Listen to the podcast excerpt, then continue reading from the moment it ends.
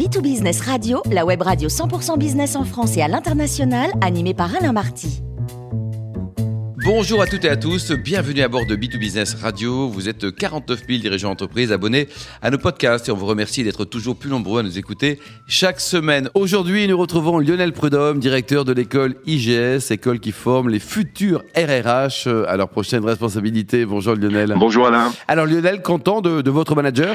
Bah, euh, Oui, oui Alain. Euh, pourtant en France, euh, c'est pas le cas tout le temps puisque plus d'un salarié sur quatre est mécontent de son manager qui euh, données qui viennent euh, d'une étude du BCG de, de, décembre 2022, donc très récente. Hein, c'est même 27% exactement. Donc euh, cela a de nombreuses conséquences. D'une part, alors que le marché du recrutement est un marché orienté candidat, hein, c'est-à-dire que ce dernier, le candidat, dicte par ses envies, ses demandes, ses conditions l'orientation du marché. ce mécontentement vis-à-vis -vis de son manager nourrit le risque euh, plus fort pour lui de quitter l'entreprise. C'est presque deux, un peu plus de deux fois. Euh, et puis ça multiplie par trois, un peu plus de trois d'ailleurs, le fait de ne pas recommander l'entreprise à l'extérieur. Donc, dans un marché en tension, les, entreprises donc ont réellement intérêt, un intérêt majeur d'ailleurs, à réduire ce mécontentement qui s'avère être une fuite inutile de talent et donc d'efforts euh, ensuite à mobiliser pour combler ces départs. D'autre part, 52% de ceux qui ont rejoint une entreprise depuis moins d'un an sont plus enclins à de nouveau changer d'emploi.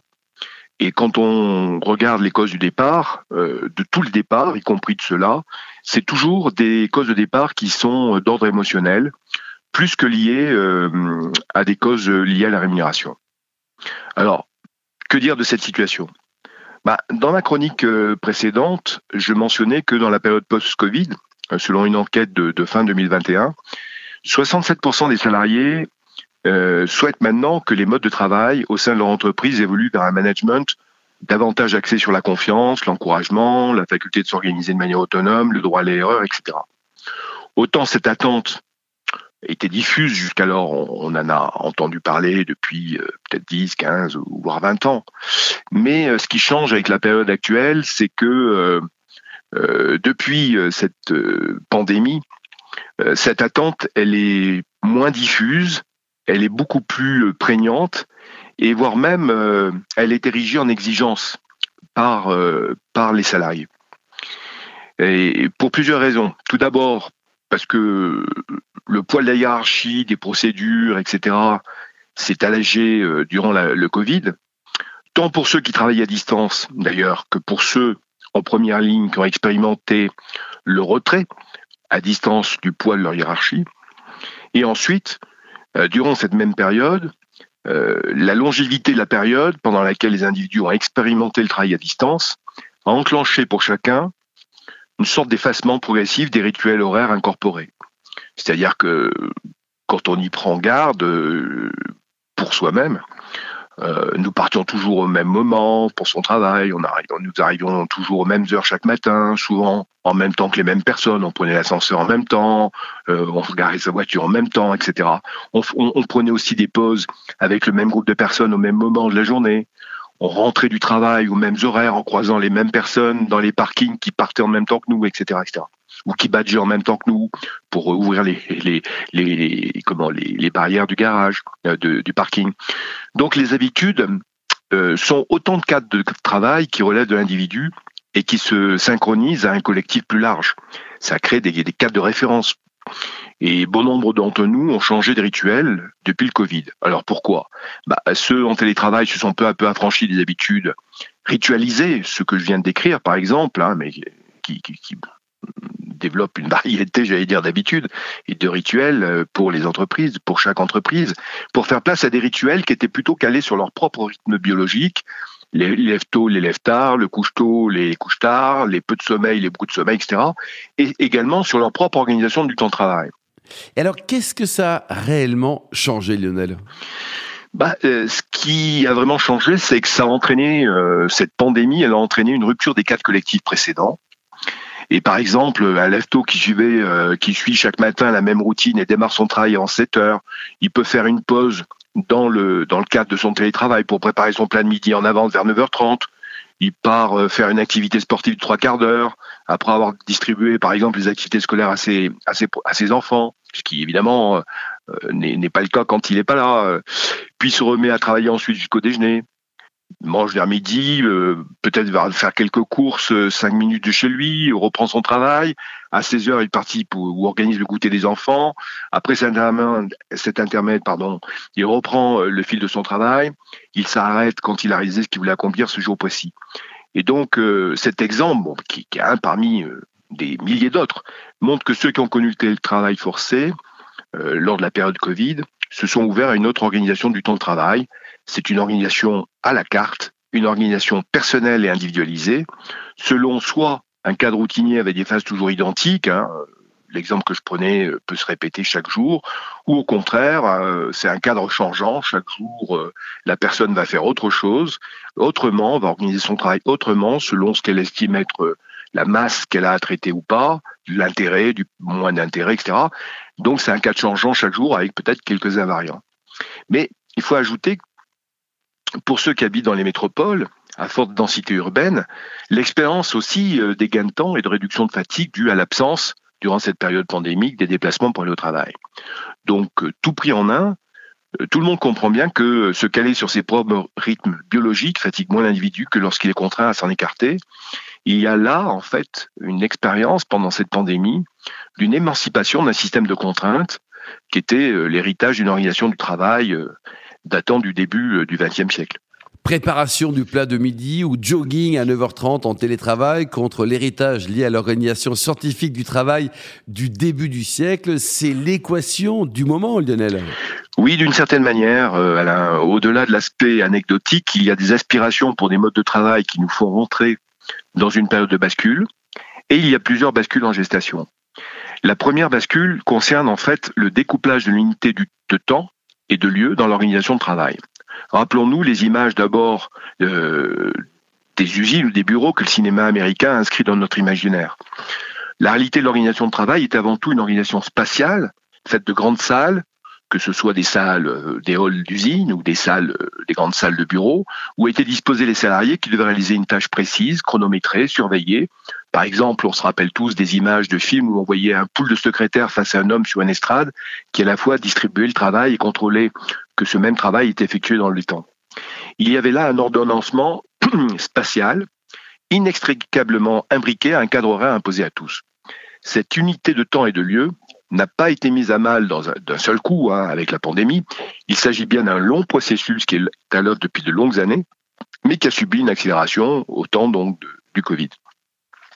Et même si les exemples donnés racontent une expérience vécue par ceux qui travaillent à distance durant le Covid, il ne faut pas s'y tromper. La prise de conscience est largement répandue dans le corps social tout entier, y compris même et partagée par ceux qui étaient en première ligne. La deuxième bascule est celle du récit. Dans le cadre classique, hein, la mise en récit, entre parenthèses l'unité d'action, est intimement liée au respect de l'unité de temps et de lieu. Dans l'entreprise, avoir une organisation qui combine unité de temps et unité de lieu était un confort pour développer une mise en récit de l'action à mener et donc de la performance à réaliser car elle s'appuyait euh, sur des cadres collectifs aidants. Elle continue d'ailleurs à s'appuyer sur des cadres collectifs aidants. Le découplage en fait des unités de lieu et de temps que j'ai décrit euh, juste avant rend plus difficile la mise en récit. Prenons un exemple du quotidien. Revenir au bureau pour celui ou celle qui est en télétravail et s'apercevoir que les réunions auxquelles elle, ou il doit participer se font à distance car d'autres participants sont eux en télétravail questionne sur la pertinence de sa présence. Se pose alors la question de savoir à quoi sert mon temps de présence dans l'entreprise et si les moments où nous nous trouvons tous ensemble dans le, le service, le département, devient minimal. D'autre part, la mise en récit dans une organisation ne peut pas jouer uniquement sur des considérations rationnelles les bidas, les parts de marché, la raison d'être, etc., mais aussi sur des dimensions émotionnelles qui créent une communauté de destin pour les individus qui composent l'entreprise, un attachement, une fierté. Je rappelle mon propos de départ. Les raisons qui poussent un individu à quitter une entreprise sont d'ordre émotionnel et les formes de départ ne sont pas toujours visibles. Pas toujours visibles Comment ça, Lionel? Bah, Oui, il y a actuellement tout un tapage médiatique sur le quiet quitting, le vocabulaire, euh, le vocable américain dissimule un phénomène ancien. Hein. Ce qui sert de thème à la mode sont presque toujours révélateurs d'une confrontation, à mon avis, entre un mode de fonctionnement de l'entreprise et l'éruption d'un processus social long qui euh, se manifeste par des attentes des individus au travail. Le quiet quitting est le marqueur de deux phénomènes. Le premier est un mouvement de fond sur l'évolution des mentalités. Jean-Pierre Le Goff, dans un entretien qu'il a fait euh, ce matin au Figaro, le caractérise bien dans ses propos. Il dit L'importance accordée au temps libre fait apparaître en contrepoint une dévalorisation du travail dans la hiérarchie des activités sociales. Un renversement a pu s'opérer, amenant certaines catégories sociales et de nouvelles générations à considérer le temps libre des loisirs comme le pôle central de l'existence au détriment du travail, réduit à une activité contraignante, voire insupportable, liée à la seule nécessité de gagner sa vie. Les entreprises, donc, euh, à partir de ces propos euh, de Jean-Pierre Le Goff, si euh, décrivent une réalité, ce qui semble quand même assez évident, ont donc une, une obligation sacrée, j'allais dire presque, de créer les conditions de motivation pour contrebalancer cette évolution historique. Le second phénomène est un corollaire du premier. Rappelons-nous le livre de Crozier sur le phénomène bureaucratique, donc qui date de 1963. Donc, vous voyez que la, question du quiet n'était pas euh, n'est pas n'est pas tout à fait nouvelle. Lorsque les entreprises mettent en place des processus de travail, des outils, des procédures qui sont mal compris ou mal conçus et qui alourdissent souvent les tâches des salariés alors qu'on leur dit exactement le contraire, et que la sollicitation réelle des salariés est inexistante ou peu prise en compte, c'est-à-dire on fait des réunions pour voir euh, quels sont leurs avis, en fait euh, on en tient partiellement compte ou pas du tout, alors l'implication en fait dans les tâches effectuées de ces mêmes salariés est réduit à presque rien ou à rien, ce qui d'ailleurs a un effet négatif sur la productivité du travail. Donc, finalement, ce phénomène, nous voyons que ce phénomène, pardon, du quiet quitting n'est pas une notion récente, mais bien un marqueur ancien, propre à toute organisation du travail, de ce qu'elle génère comme implication pour les individus et comme capacité, en fait, à exprimer les potentiels individuels et le potentiel collectif. Là aussi, la mesure de l'engagement, comme je le mentionnais dans ma dernière chronique, montre que seuls 14% des salariés européens sont engagés. Donc il y a un vrai travail à faire euh, pour les entreprises de manière à, corriger cet aspect-là des choses. Enfin, la troisième bascule s'opère sur le rôle de la hiérarchie et de leur utilité dans ce contexte de découplage des unités de, lieu et d'espace, y compris parmi ceux qui étaient en première ligne. Dans la période Covid, ils ont ressenti, ceux qui étaient en première ligne, un poids hiérarchique allégé. Ils devaient même souvent faire sans cette hiérarchie. Par exemple, euh, ce qui est quand même euh, tout à fait euh, étonnant, à l'hôpital où les équipes soignantes ont poussé les murs pour aménager des salles supplémentaires dédiées aux soins des personnes affectées par le virus, euh, action totalement inimaginable euh, en temps ordinaire, puisque maintenant, au retour du normal, finalement, euh, la norme administrative a repris le dessus, les procédures, etc. Et on voit que pour la bronchiolite et pour les, virus hivernaux qu'on a connus, on n'a pas poussé les murs. Certains décrivent un mouvement de hiérarchisation, donc c'est un néologisme, hein, pour caractériser une organisation qui fonctionnerait dès lors davantage en mode transversal, en mode projet, euh, plus que euh, une organisation héritée euh, du 19e siècle et de cette organisation scientifique du travail que je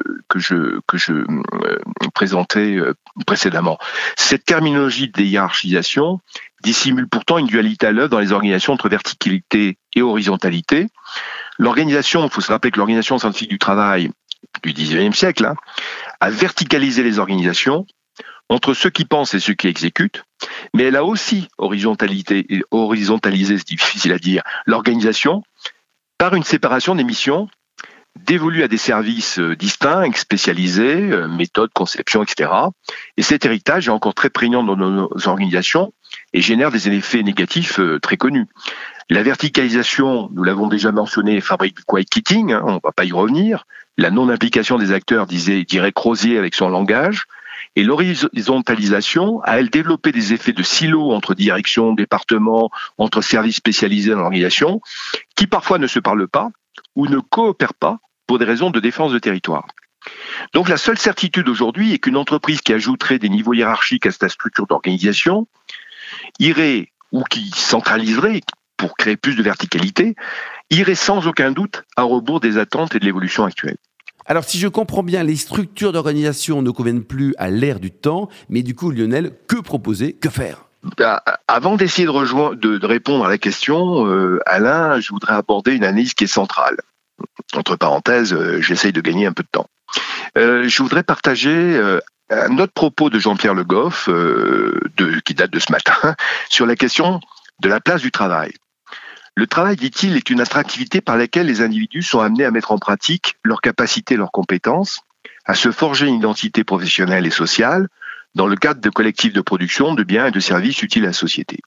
Jusque-là, euh, on peut être d'accord avec lui puisqu'il décrit en fait ce que devrait être le travail. Cet aspect de son propos est déjà important, mais il ajoute cette dimension anthropologie du travail est constitutive de l'estime de soi, Prétendre qu'on pourrait se passer du travail au profit d'un temps consacré à son seul épanouissement personnel, c'est faire fi de l'importance que le travail revêt dans la structuration identitaire, individuelle et sociale.